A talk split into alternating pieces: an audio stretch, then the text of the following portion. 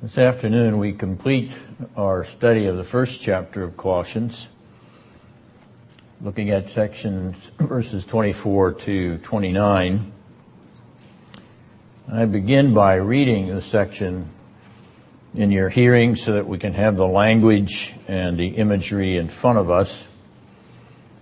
So if you have your Bible open to verse 24, we begin there. Now I rejoice in my sufferings for your sake, and in my flesh I do my share on behalf of his body, which is the church, in filling up that which is lacking in Christ's afflictions. Of this church I was made a minister, according to the stewardship from God bestowed on me for your benefit that I might fully carry out the preaching of the Word of God, that is, the mystery which has been hidden from the past ages and generations, but has now been manifested to His saints, to whom God willed to make known what is the riches of the glory of this mystery among the Gentiles, which is Christ in you, the hope of glory. And we proclaim him, admonishing every man and teaching every man with all wisdom, that we may present every man complete in Christ. And for this purpose also I labor, striving according to his power, which mightily works within me. Now, as we observe the beginning of this section, I'm asking if you notice the connection that it provides with the previous section, namely what relationship or connectional nexus does 24 have with 21 to 23, particularly verse 23. Do you see it?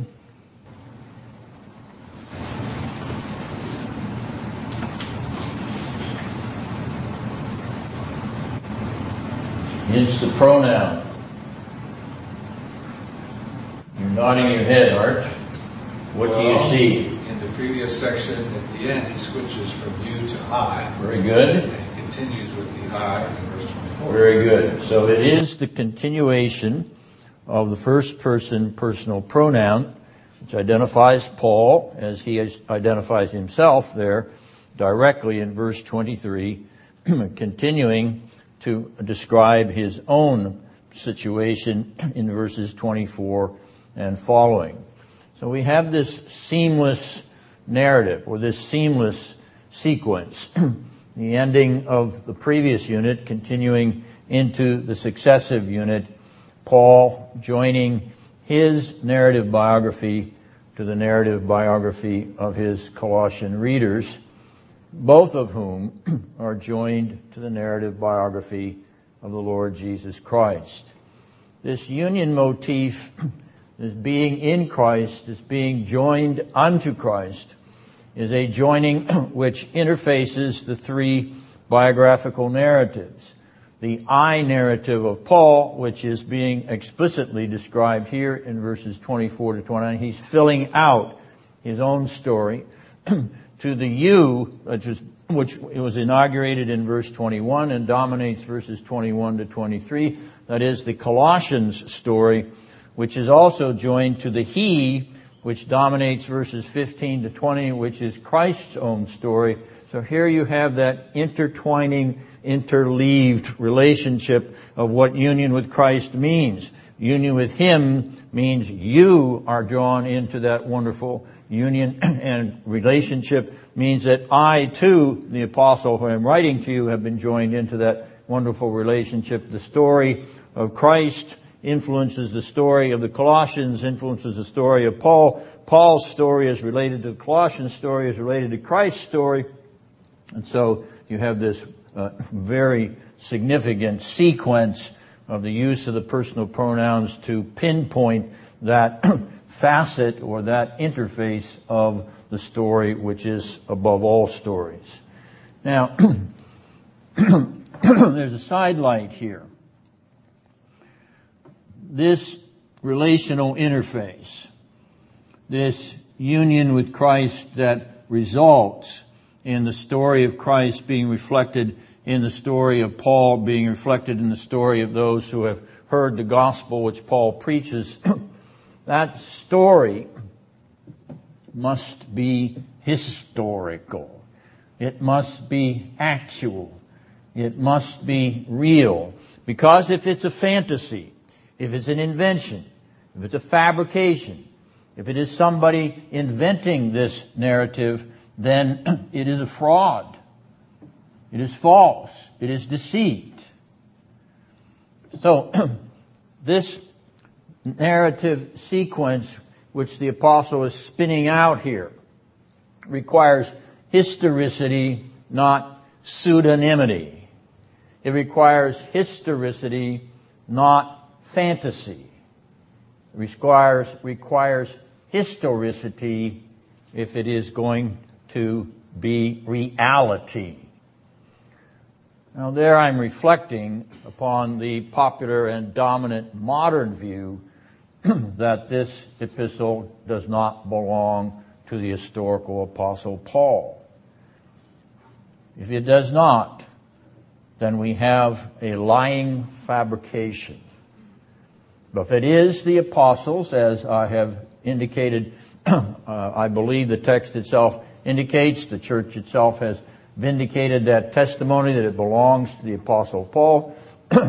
if that be the case, then we're dealing with the reality of Christ's story, which many modern theologians think is somewhat mythical. We're dealing with the reality of the Colossians story, and we're dealing with the reality of Paul's story.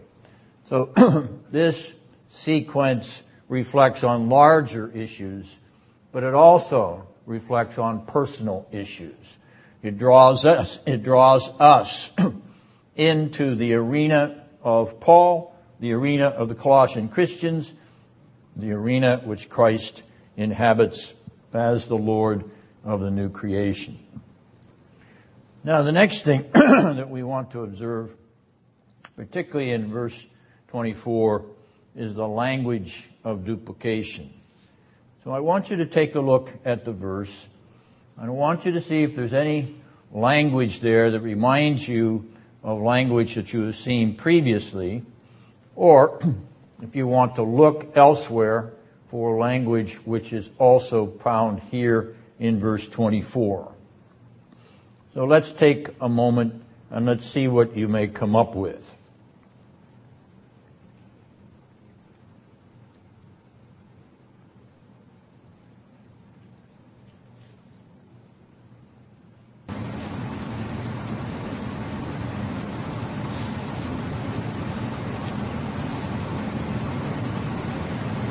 Looking for duplication.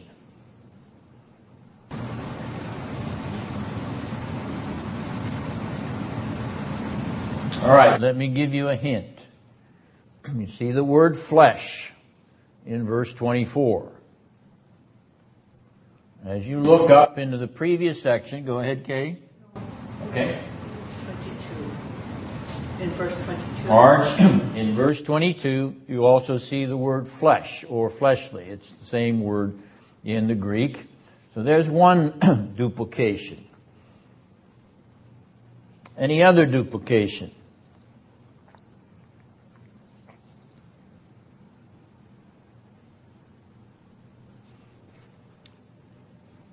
Well, look at verse 22 again, and then look at verse 24 and see if you find another duplicate term.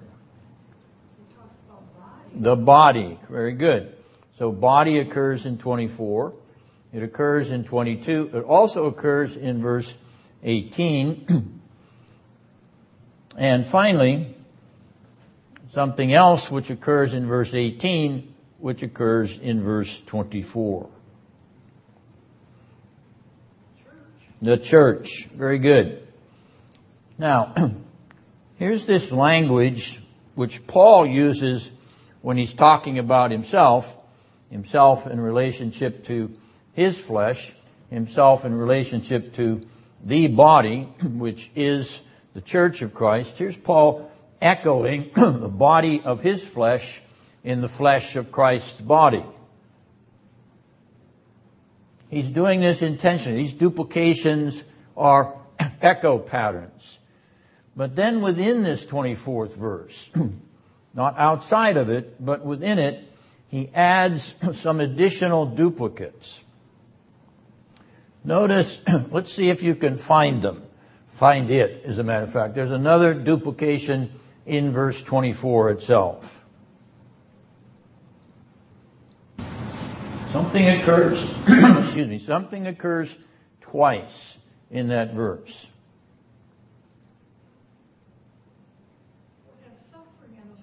Yes. Very good. They are synonyms. It's not the same Greek word, but they are synonyms. So he talks about his sufferings and he talks about Christ's afflictions or Christ's sufferings. So Paul is echoing Christ in himself.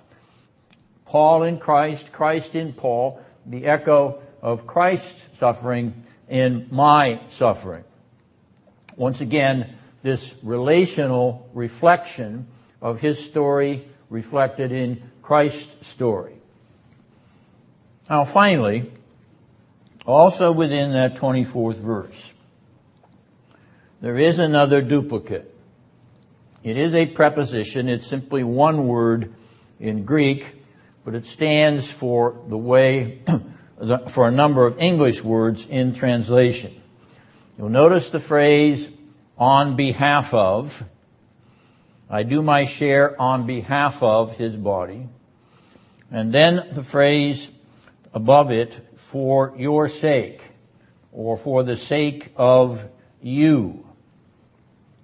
That's one Greek word in each case. It's a preposition which means in the place of, or for the sake of, or on behalf of. Now, That preposition echoes a reference to what Christ has done.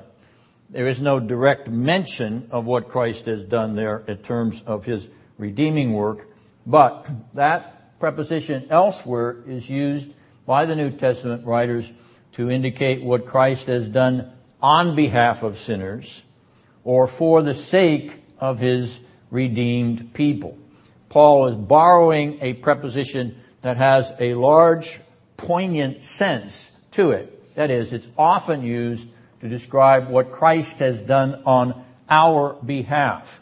More echoes than of Christ in Paul and Paul in Christ. This union motif, this union relation, this en Christo pattern, which we have indicated is present from the outset of this first chapter.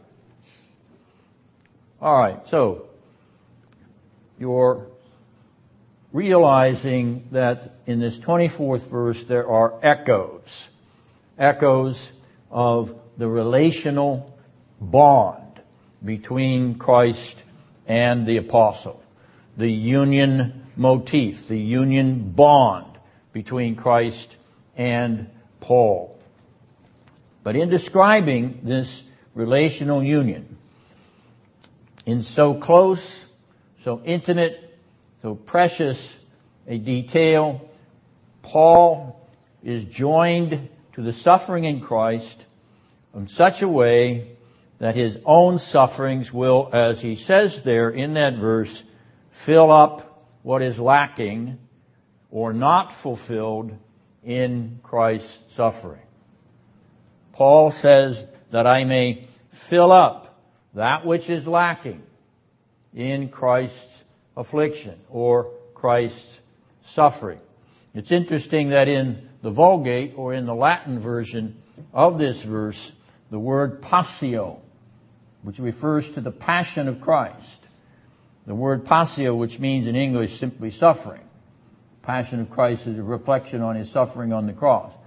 The word passio translates both the word that Paul uses for his sufferings and Christ's affliction. So the Latin translator translated the two different Greek words with the same Latin word in order to underscore the emphasis upon the passion of Christ, even in the passions of Paul. Alright, now, that I may fill up what is lacking in the afflictions of Christ. That would appear to be a contradiction.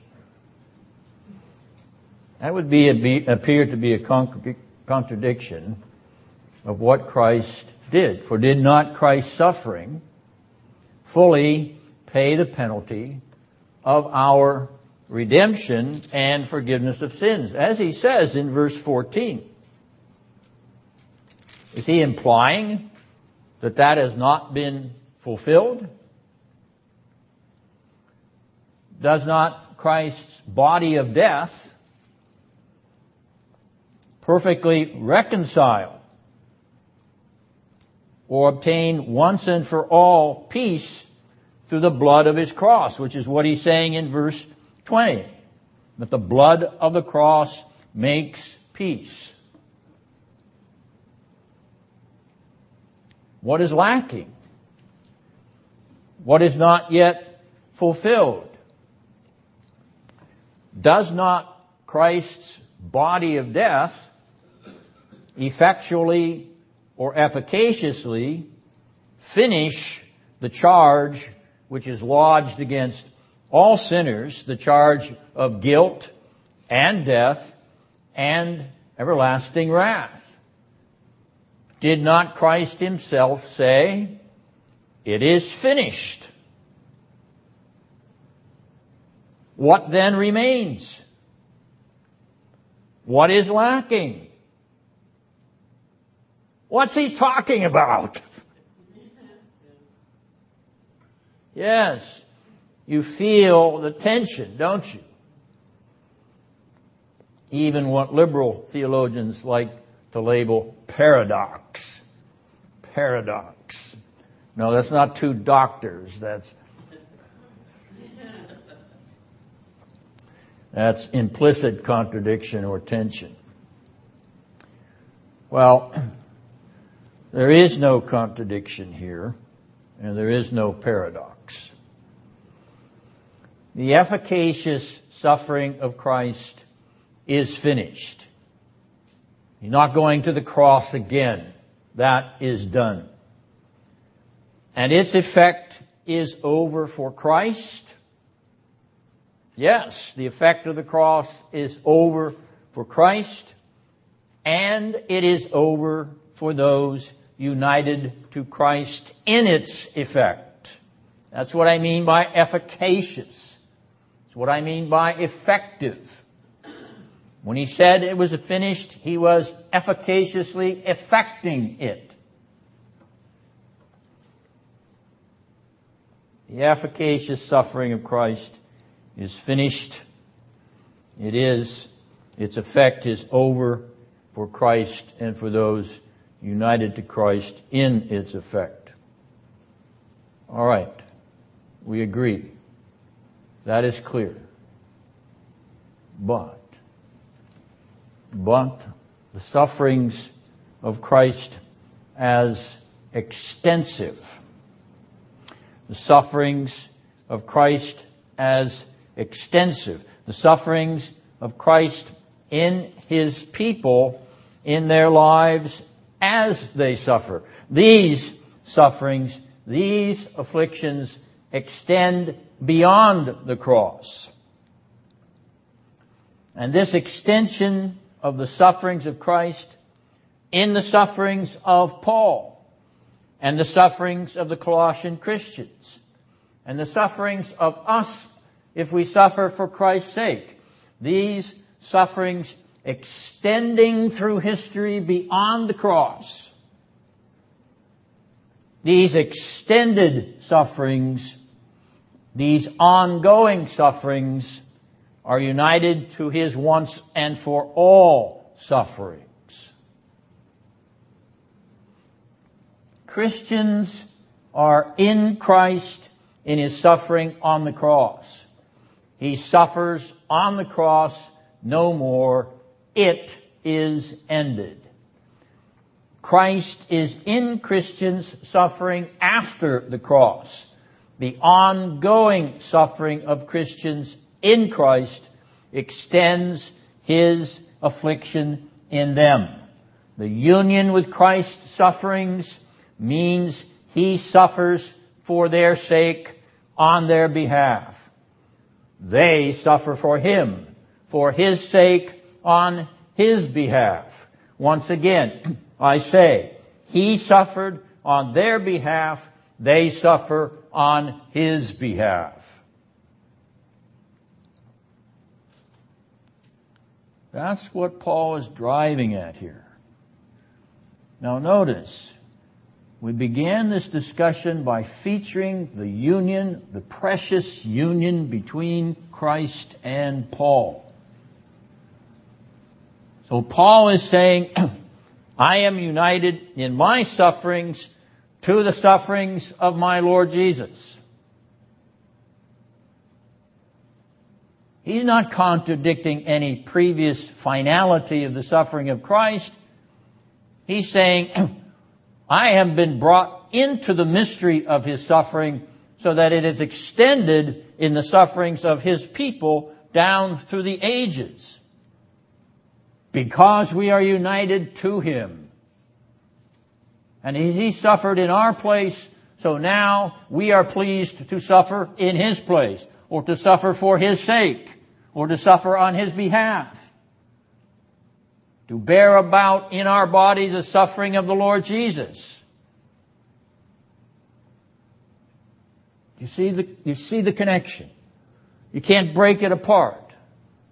You can't break it apart the punctiliar, the once and for allness of it on the cross from the fact that he says, blessed are you when you are persecuted for righteousness, when you suffer for righteousness' sake. You're suffering on my behalf, for my sake. The extension of my suffering includes you because I brought you into union with me.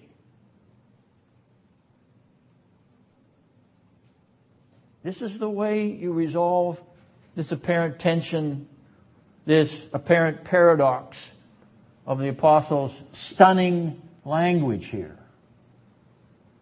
You resolve it by what John Murray used to call mystical union with Christ. That's the resolution of this apparent tension and contradiction. You in Christ, Christ in you. Christ for you, you for Christ. That's what the relational relationship of union and being joined unto Him, being married unto the Lord Jesus, that's what it means. And Paul is expressing a feature of it here, even in language which puzzles and often bewilders us and causes us to pause and say, whoa, that doesn't sound just right. Well, I hope you now know that it sounds just right. Because it is just what Paul experienced and declares. En Christo. Alright, the bond between Christ's sufferings and Paul's sufferings and Christians' sufferings is so close that as Paul and Christians go on suffering for Christ's sake, they are wonderfully or spiritually drawn into the Lord's very own once and for all affliction. Finished efficaciously, as Christ the Lord is drawn into their extended, ongoing suffering and affliction. Think of it in terms of representation. As Christ represents them in suffering, so they represent Christ in suffering. Paul is saying here, I am one with Christ in his suffering in the body of his flesh, even as my sufferings in the flesh of my body are an ongoing display of the efficacy of his sufferings on my behalf. I am united to him he is united to me. I am joined to his sufferings efficaciously That is completed me in Christ. I am joined to his sufferings extensively. That is the ongoing history of Christ in me. Yes, Pam. Um, in 19, when it talks about all fullness dwell, is that kind of like the same thing with his the his suffering being complete by the fullness? No, that fullness in 19 is specifically with respect to the Godhead. The the the uh, Im- immutable, the unsha- unshareable character of the Son of God as God Himself. Okay, it's not with Paul being related to the suffering. No. Okay. Thank you. You're welcome. Now I want you to look at another passage. Turn back to 2 Corinthians chapter 1.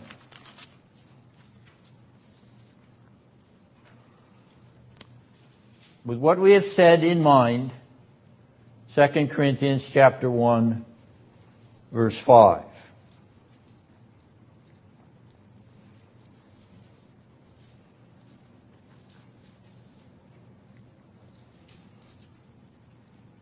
For just as the sufferings of Christ are ours in abundance, the sufferings of Christ are ours.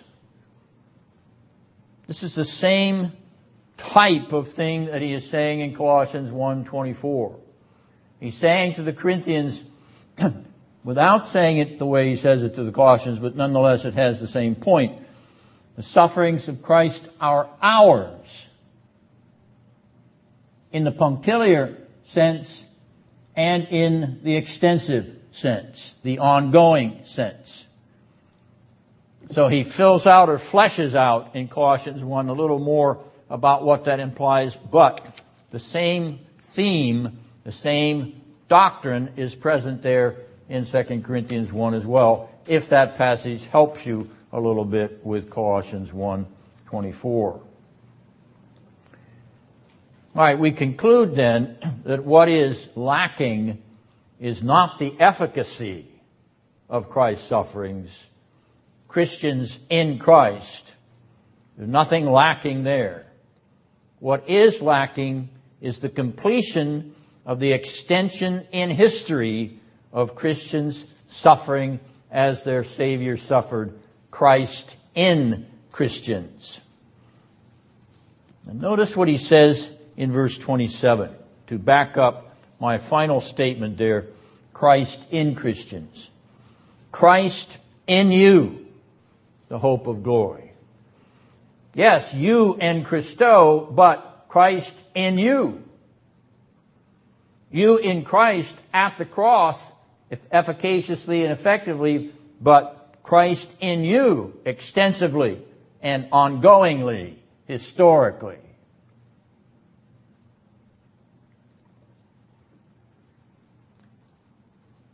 Any questions or comments that you might have about that explanation?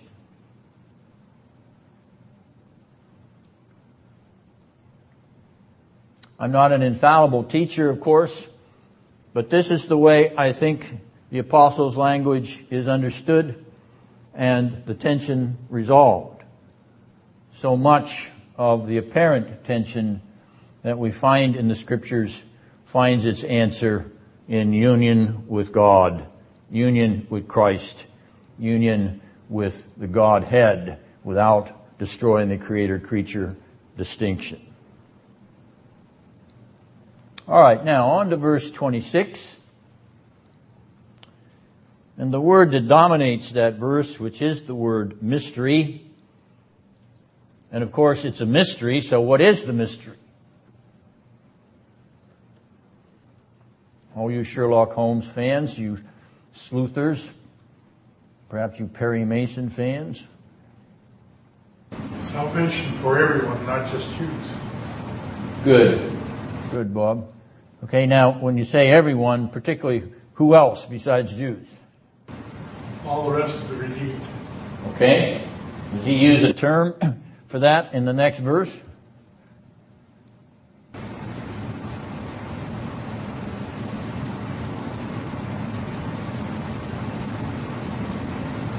What, do you see in verse 27, Bob?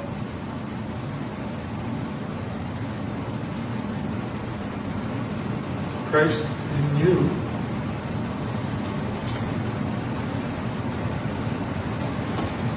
Okay. God chose to make known Uh-huh.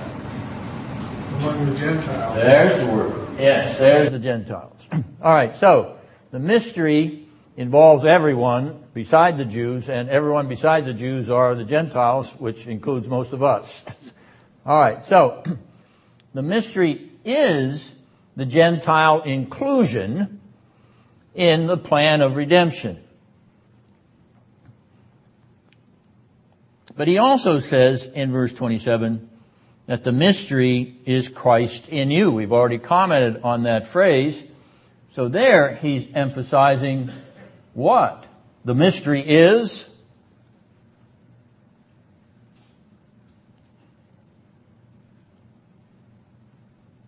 What does Christ in you mean, Marge? Union with Christ. So there's part of the mystery as well. In other words, this term mystery is multiform. It's multifaceted. It's like a diamond. You can look at a diamond from different points of view and it shines more brilliantly and its colors shine more, quite differently. you, you get different uh, lusters out of the diamond. Here, this mystery is like a diamond. There are different points of light in it. One of it is the salvation of the Gentiles. The other thing is union with Christ. That is certainly a part of the mystery that you would be united to the Son of God. Who would have dreamed that? Not even the angels dreamed that. And yet, that is what Jesus did in his incarnation. He brought that reality into history that he would unite himself to human nature in order that human nature, even sinful human nature, could be united to him and saved and redeemed in the, in the process. All right, now, take a look at verse 2 of chapter 2. Once again, we're looking at this word mystery. And we're realizing that it's a multifaceted diamond. This is a diamond mystery.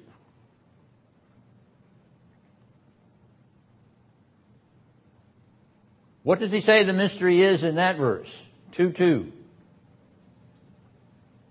Christ himself is the mystery, which is part of Pam's question about the fullness in verse 19 of chapter 1, namely that the fullness of Godness would appear in history in Jesus of Nazareth. That the Son of God would be Godness as God the Father is Godness, as God the Holy Spirit is Godness. The essential Godness of God is in Father, Son, and Holy Spirit, yet that's not three gods. Alright, so here, in verse 2, Christ himself is the mystery and all that that means about who Christ is. And finally, if you keep your finger there in that part of Colossians and turn over to chapter 4 verse 3, this is the last time he uses the word mystery in the epistle.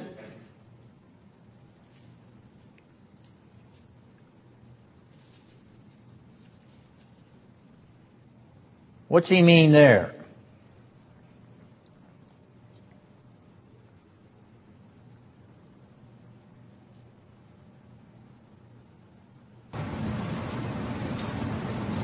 Go ahead, Kay. Well, it says the mystery of Christ. The mystery of Christ, okay?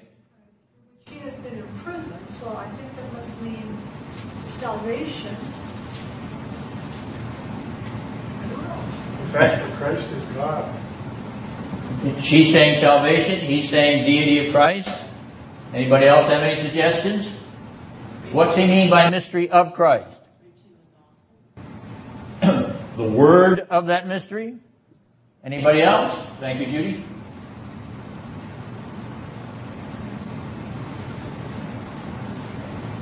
The of means a genitive case in Greek. This is a genitive of reference. There you go, Dennison. There's that fancy stuff again. But that's the grammar of the text. So, genitive of reference. What's that mean? It means that the of has reference to Christ. And that means that what Kay said was right, what Bob said was right, what Judy said was right. In other words, this is a multifaceted mystery diamond. Remember, there are lots of angles. There's lots of light shining out of this mystery.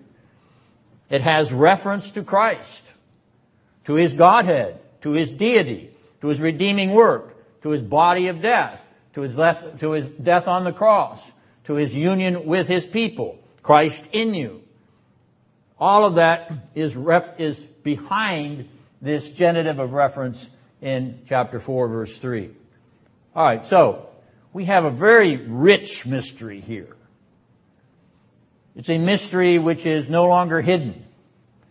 It's a mystery that's no longer a secret. It's a mystery that no longer needs to be sleuthed out. You're not waiting for the end of the movie to see who done it. You know parts of this mystery. Well, think a little bit more then about the richness of this mystery. Because you can't exhaust it any more than you could exhaust the uh, brilliance of a uh, beautiful diamond. You could always see different facets of it as you keep turning it and examining it.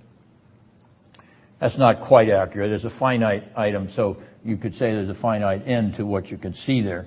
In this uh, mystery, uh, there is no end. It is an infinite, infinitely lavish and brilliant and faceted mystery. Now, I mentioned a little bit ago that the angels didn't understand this mystery. This was hidden from them as well as hidden from the Old Testament saints for the most part. We want to look a little bit later at Paul's comments about how the Old Testament projects this Gentile plan of salvation. But at this point, we want to realize that of course it was hidden from the Gentiles in that era. It was restricted to those who had the oracles of God, as Paul puts it in the book of Romans. God's intent was to deal first with the Jew and then with the Gentile. And when the Jew rejected, then the Gentiles came flourishing and, and pouring into the kingdom. That was the experience of Paul in his own ministry. He finally had to shake the dust off his feet from the Jewish synagogues because they would not listen. And he said, now I go to the Gentiles. Now the footnote here is this Colossian church meeting in whose house? Philemon's house. Is this Colossian church meeting in Philemon's house? Does it have any Jews in it?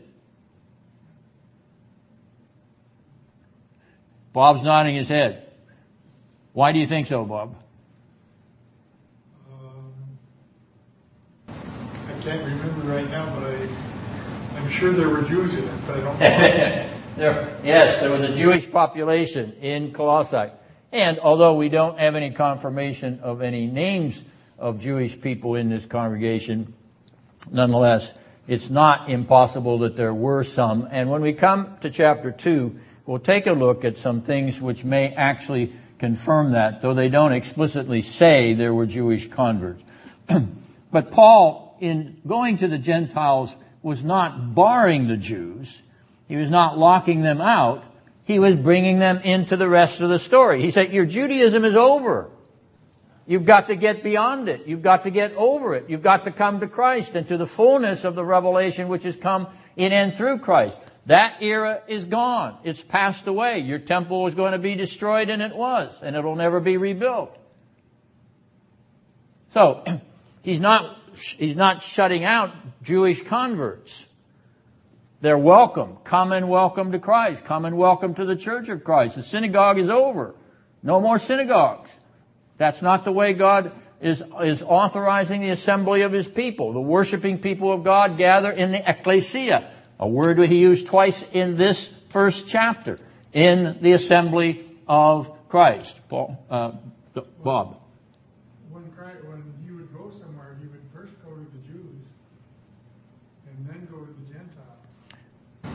So whatever Jews he picked up along with him then would be part of the church that went became joined with the Gentiles. Yes, there were Jewish converts in his early ministry, but then he came to the point where, he, as he said, he shook the dust off his feet and said, now I go. So he wasn't going to begin with the synagogues anymore.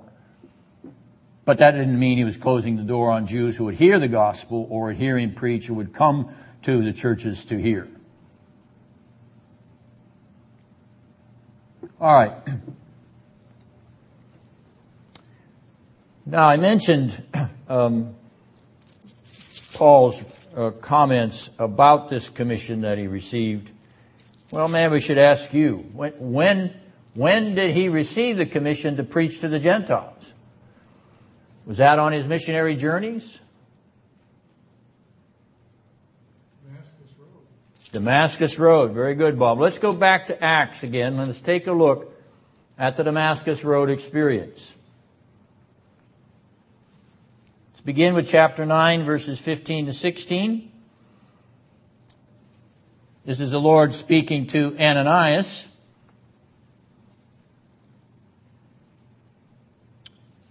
And he's talking about Paul.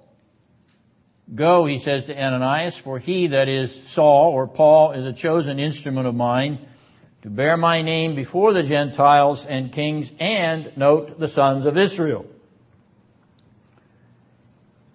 So it was the Lord himself who commissioned Paul to go to the Gentiles. Now he repeats that. Paul himself repeats it in chapter 22 verse 21.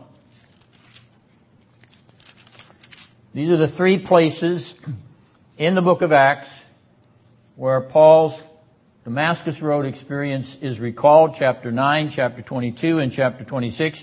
In chapter 22, verse 21, Paul says, He said to me, Go, for I will send you far away to the Gentiles. Understood that what Ananias was instructed to say to him, he said to Paul, and Paul heard it as the voice of the Lord God. And finally, in chapter 26, verses 17 and 18, I'm sorry, yes, verses 17 and 18, where Paul is describing the events on the Damascus Road. He's, he's told in verse 16 to rise and stand on his feet. I will appear to you, delivering you from the Jewish people and from the Gentiles to whom I am sending you to open their eyes so that they may turn from darkness to light and from the dominion of Satan to God in order that they may receive forgiveness of sins and an inheritance among those who have been sanctified by faith in me. Now, I don't want you to close the Bible yet. I don't want you to take your eyes off of that 18th verse yet. You will notice that he repeats his commission to preach to the Gentiles, given to him by the resurrected and living Lord Jesus Christ. But what do you see in that 18th verse? What do you see that you've already seen in Colossians? What do you see there? Very good. Yes. Thank you, Loretta. In verse 12 and 13 of Colossians 1, you've seen that language. What else?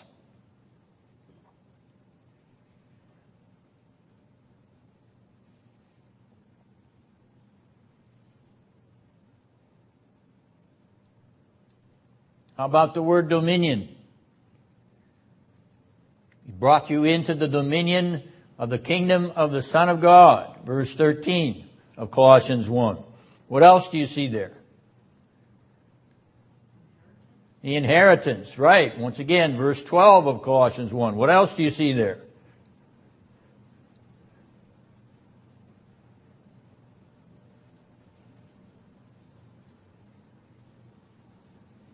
One more phrase.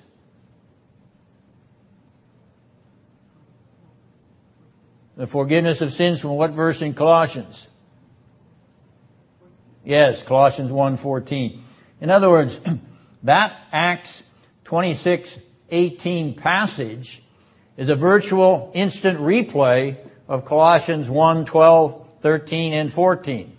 Or, Paul was so enamored of that imagery that he repeats it in the epistle to the Colossians when he writes it. Because the epistle is after this appearance before Agrippa.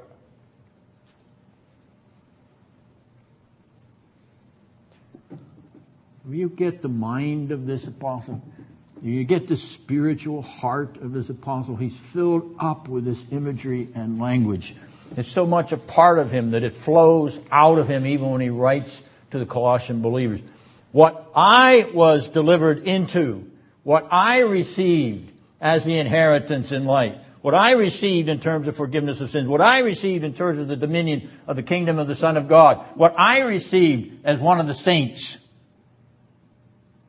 you have received. You Colossians have received. Because Christ is all of it. Christ in you. He's the light. He's the inheritance. He's the dominion. He's the king of the kingdom. He's the son of the father's love. He's the source of forgiveness of sins. He's the eschatological saint of saints.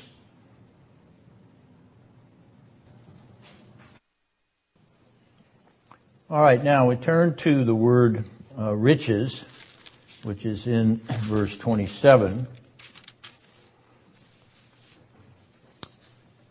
Actually, the phrase riches of the glory. And ask ourselves what's the extent, what's the dimension of these riches? well, it's the riches of the glory of heaven the glory of the eschatological dimension, the glory of that new creation, which we have been talking about since uh, verse 12. We rehearsed the, that litany of the new creation last time, but just a few comments. The riches of that world of the new creation is the riches of a world of light, the riches of the glory light, of him who is the King of glory and calls himself the light of the world. All that imagery comes to expression when Paul uses that term in verse 12 here. So that's part of the riches that he's describing here, which is the mystery of Christ in that richness.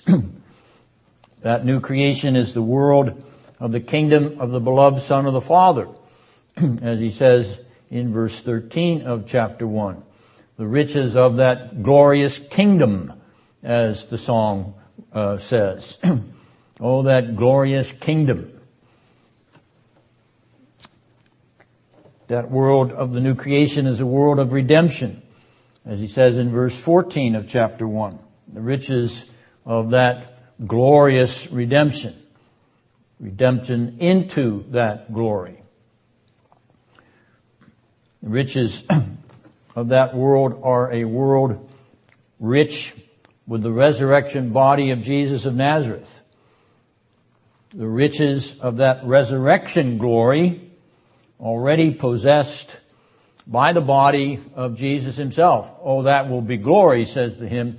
Well, that glory will not only be the glorification of the soul at death, but the glorification of body and soul reunited at the resurrection as Jesus' body and soul are reunited on Easter Sunday and raised up into glorious, into the glorious kingdom.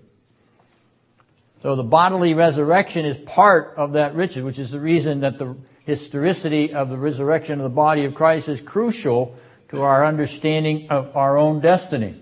Our destiny is as His destiny. If His body is in the grave, our bodies aren't going to come out of the grave.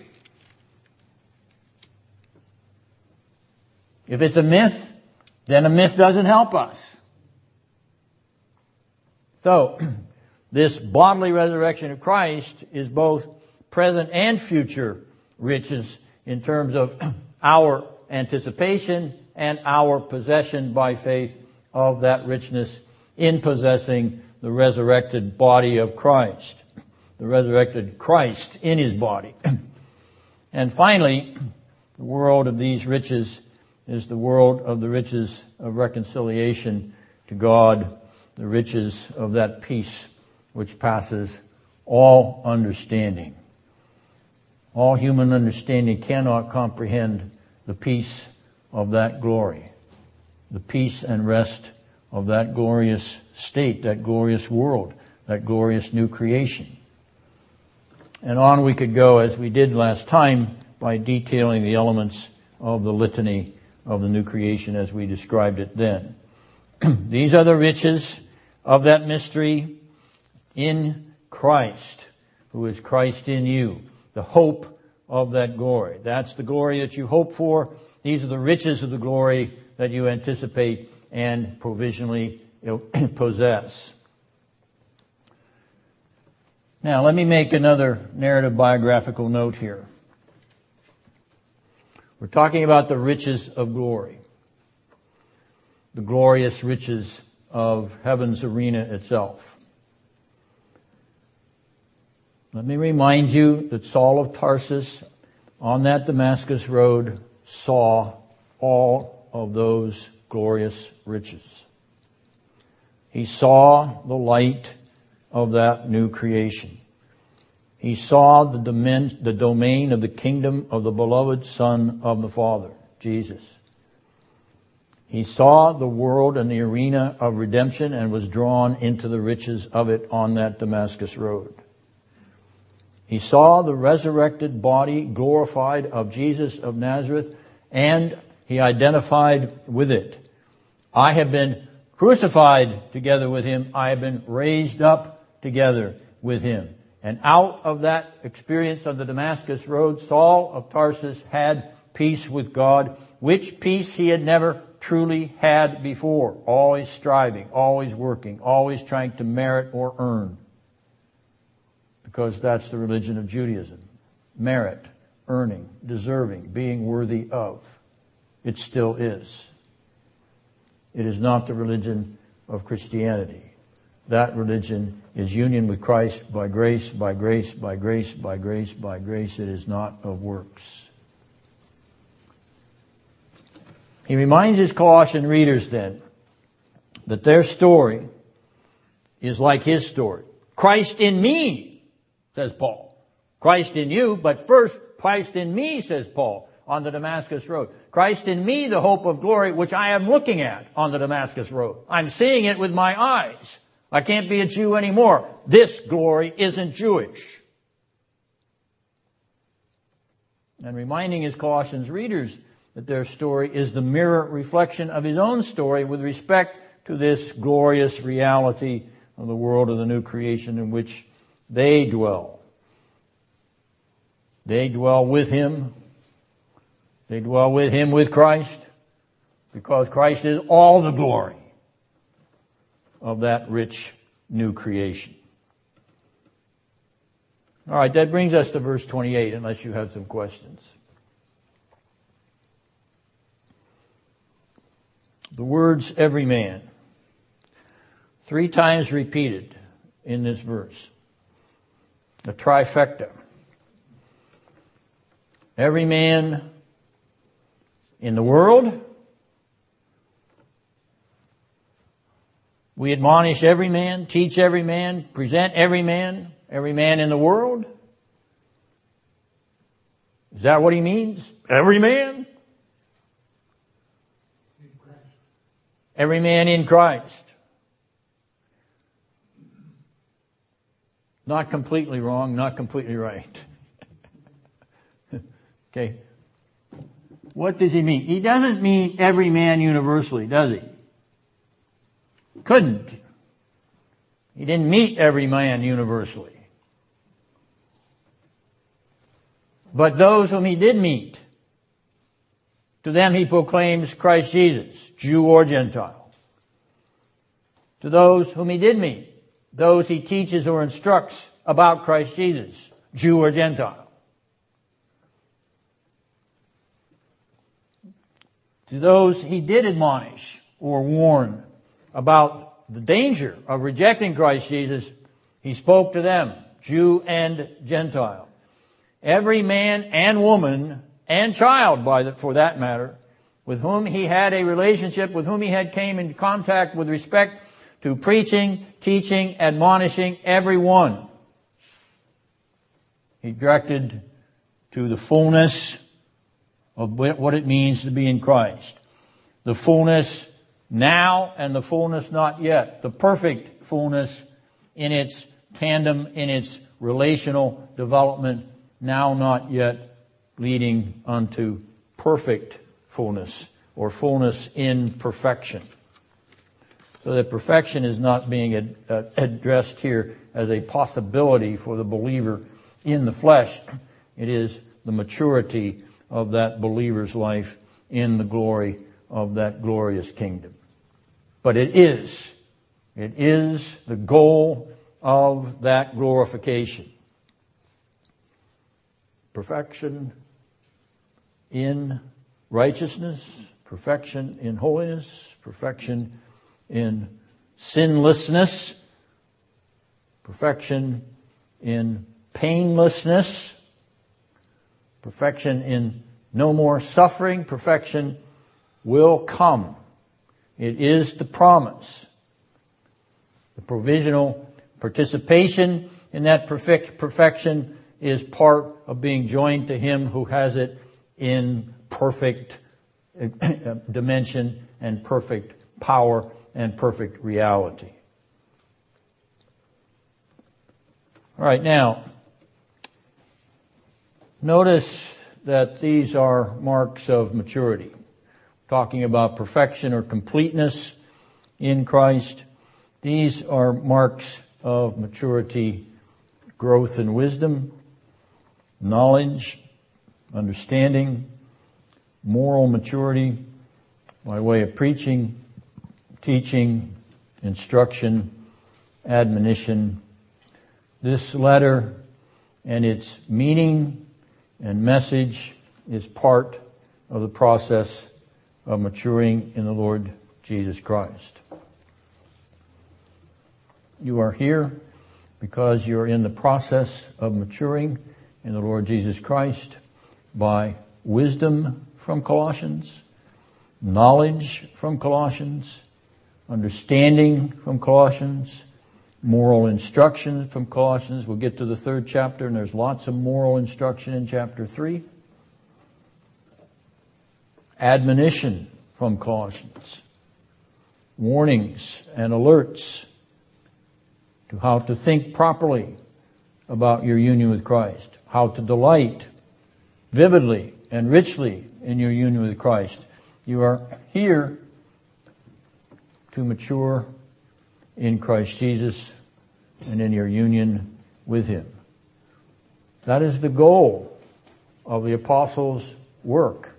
That is the goal of the stewardship that was committed to him. That is the goal of every church that he planted. That is the goal of every epistle that he wrote.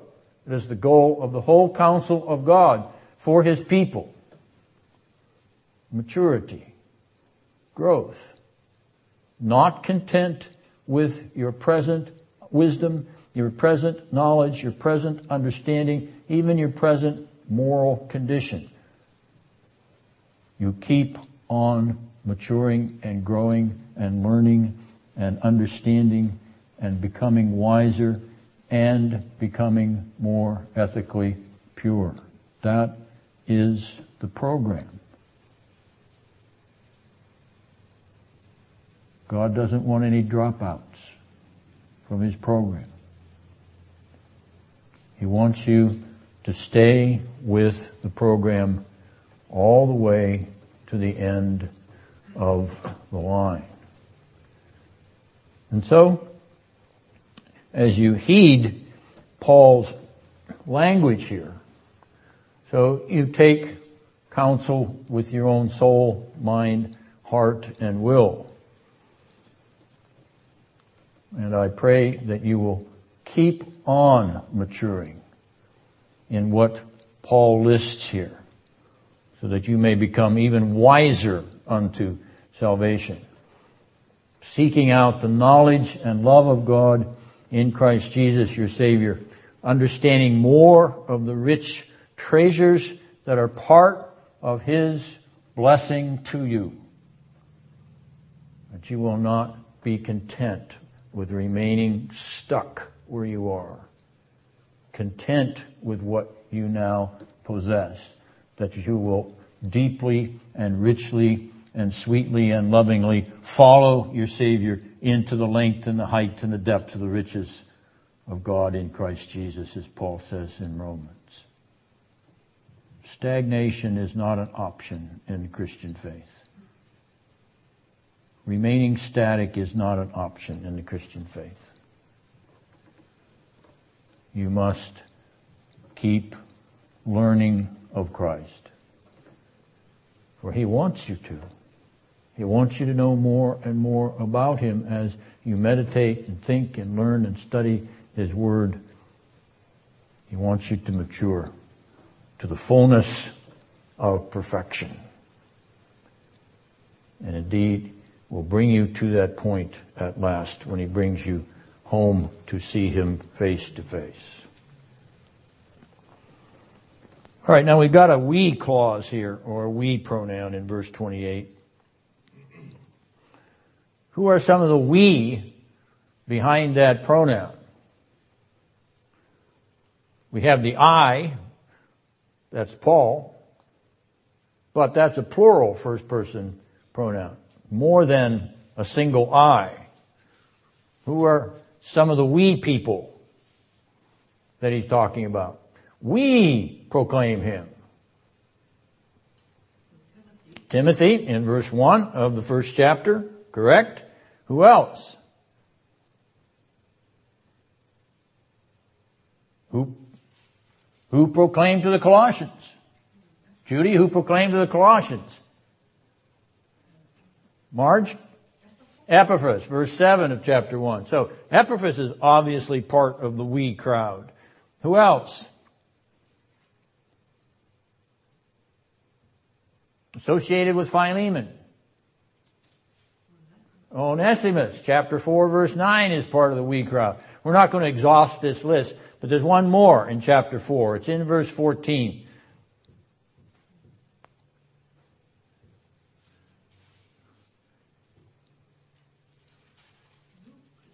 Luke the, Luke the beloved physician. Yes. Luke who's already written two books. Luke, one of the we who proclaims Christ. He certainly does in his gospel, and he does in the record of the proclamation of the apostles in the book of Acts. So these individuals particularly uh, commended as part of the we pronoun in that 28th verse. Now to verse 29. and focusing our attention on that word labor. For this purpose, I also labor.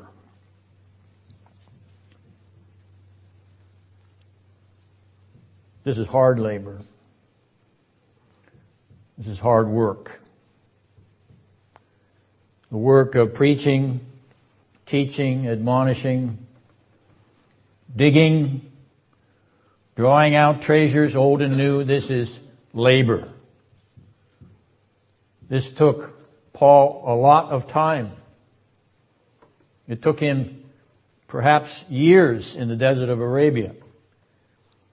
It also took him years in missionary journeyings. It took him years in imprisonment, perhaps two imprisonments. This is hard work. But he's drawing out the treasures old and new as he learns more and more about how Jesus is the displacement and replacement of the Judaism in which he was entrenched and enslaved. He has to rethink everything about the Old Testament.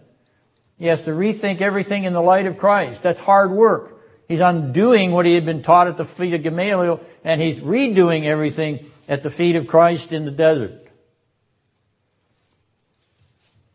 These treasures, old and new, that Paul is drawing out by teaching and preaching and admonishing, they are not novelties. They are not novelties like the doctrine of Israel at Mount Sinai republishing the, the role of Adam in the Garden of Eden. No, not novelties, not unbiblical and unconfessional novelties. That's not what Paul is about. He's about drawing out the rich and lavish deep treasures of the old truths of the Old Testament reflected marvelously and wondrously in the truths of the new creation in Christ Jesus. He's finishing the story. He's rounding out the narrative. He's seeing how Christ is the very heart and soul of that whole Old Testament scripture. But when He comes, that Old Testament scripture is fulfilled in that way. And He will have nothing other than Christ and Him crucified. That's the world of the the new creation in Christ Jesus that Paul labors hard at understanding, at penetrating, digging into. This is the glory of those enriched old paths with the new, deeper and profound new paths in Jesus Christ that Paul and the inspired apostles are providing for us in their written revelations. In what they have left behind for us to study and to penetrate and to think about and to delve into. We haven't begun to scratch the surface of the treasures of this book. We haven't begun to do it because we are not always thinking properly about the relationship between Christ and the Old Testament and Christ and His apostles. We're trying to reduce them to our culture or mold them into our contemporaneity or make them relevant for us. They're not going to make, we're not they're supposed to make them relevant for us. They make us relevant to them. Our relevance is in Christ. It's not trying to might make Christ relevant. You want to make Christ relevant and you end up with dead churches. Just look at Mars Hill. Gone. Gone. Disappeared. You reduce Christ to the practical and that's what you end up with. You end up with nothing. Or on the liberal side, you want to make Christ relevant, then you become social justice warriors and then you empty your churches from other reasons. Liberal churches are not growing. They play the political card over and over and over again, and what it does is it costs them members over and over and over again, and they are dying a slow death. But they're making Christ relevant to the contemporary political culture and the social causes of this generation, and they've been doing it since the end of the 19th century, Walter Rauschenbusch's social gospel, which ended up emptying churches then. People aren't looking for social gospel gospels. They're not looking for political agendas from the pulpit. They're looking for Christ who answers all of their anxieties and their cares and their concerns and their hopes and their joys and their longing desiring hearts. That's what they're looking for. So don't give them Christ. Yeah. Don't give them Christ. Don't work hard at giving them Christ. You just pay attention to that program and don't do it. And I promise you failure. I promise you eventually no more group.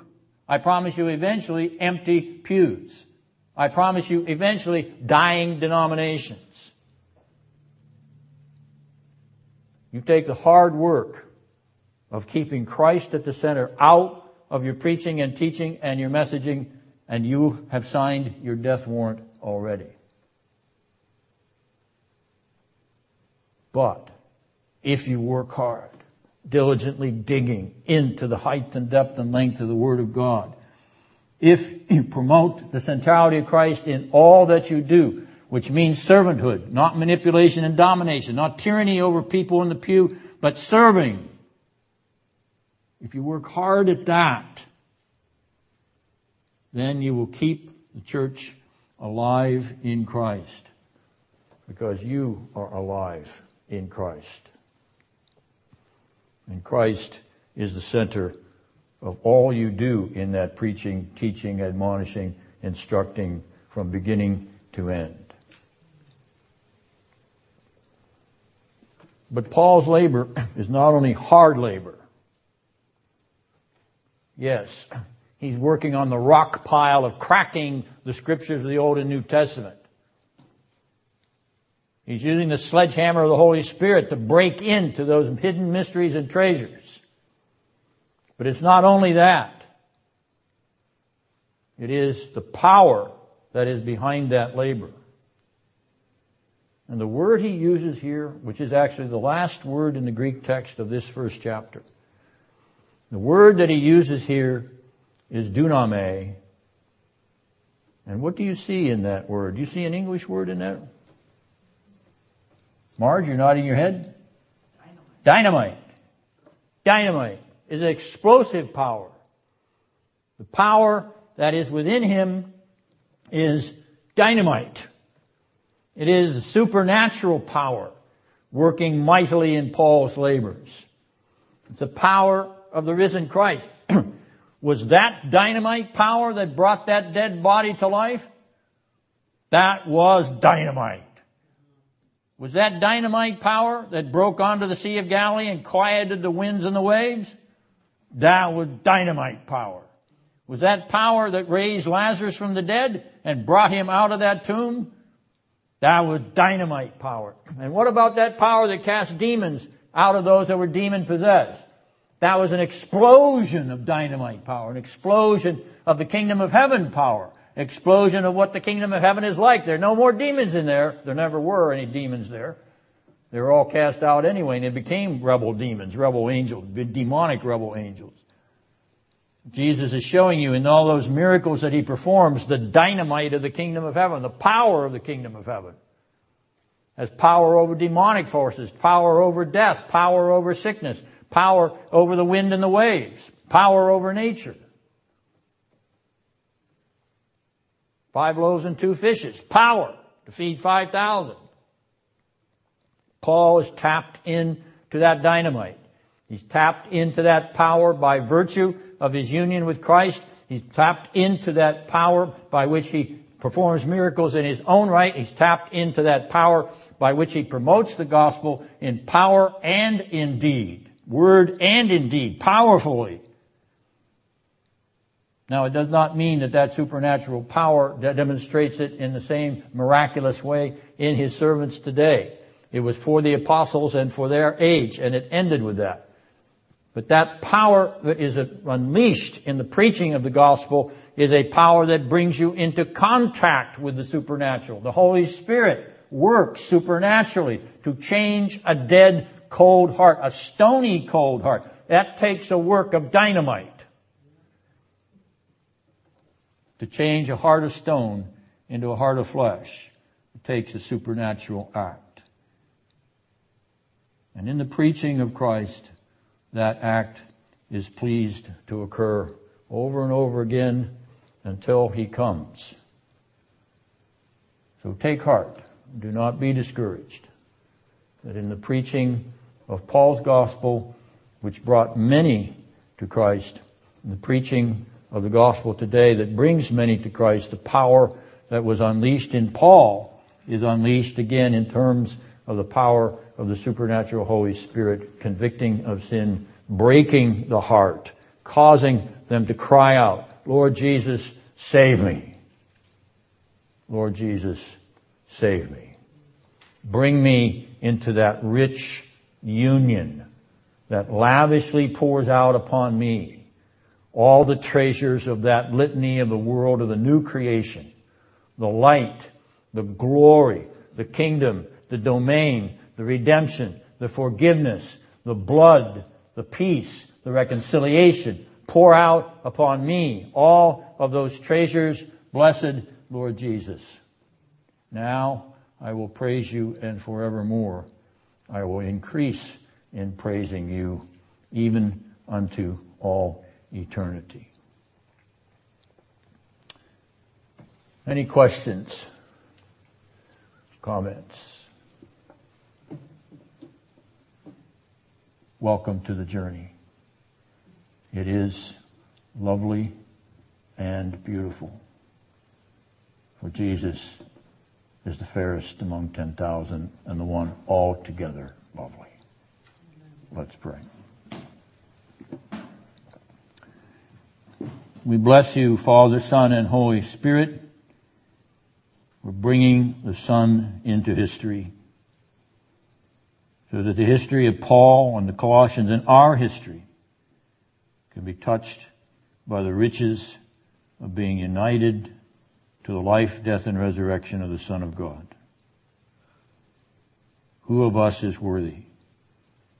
Who of us is deserving? Who of us has any merit to commend ourselves to you? No, there's nothing in us but shame and sin and death. But you are life and forgiveness and glory. We hold on to you by faith through grace and we trust you to hold on to us because it was you that first loved us. It was you that efficaciously first came to us. It was you that sealed the union, the blessed union with us by the effects of your perfect work. And so we thank you for the rehearsal and description of it here in the Apostles' Epistle. And we pray, O Lord, that as we diligently labor and work hard to mature and to understand and to grow in wisdom and love and faithfulness, and yes, moral righteousness, as we seek to grow, sweeten that path and delight us in those byways and encourage us where we're a little bit confused and by all means enable us to lay our heads down on the breast of Jesus and say, thank you, Lord. For we thank you, Lord, in Jesus' name. Amen.